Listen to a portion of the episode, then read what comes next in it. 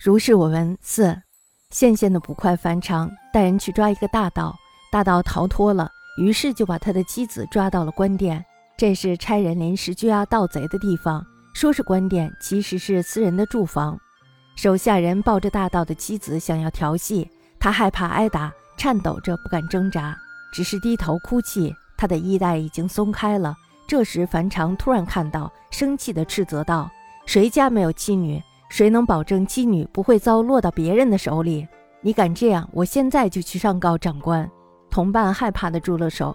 这时正是雍正四年七月十七日戌刻，樊长的女儿嫁到了农家。这天晚上被盗贼劫走了，被反绑，剥去了衣服，眼看就要被侮辱，也被一个盗贼严厉喝止。这件事儿发生在子刻。时间仅仅隔了亥刻这一段时间。第二天，樊长听到了这个消息，仰面看天，惊讶的舌头翘起来，收不回去。县县捕一樊长，与其里捕一巨盗，盗跳免，执其父于官殿。仆以考道之所，谓之官殿，使其私居也。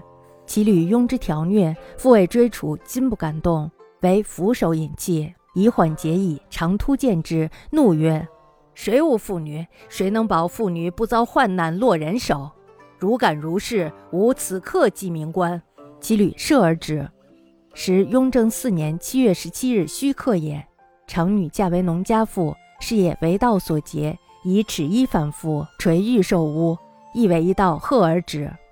实在此刻，时间仅仅隔一亥刻耳。次日，常闻报，仰面是天。舍脚而不能下也。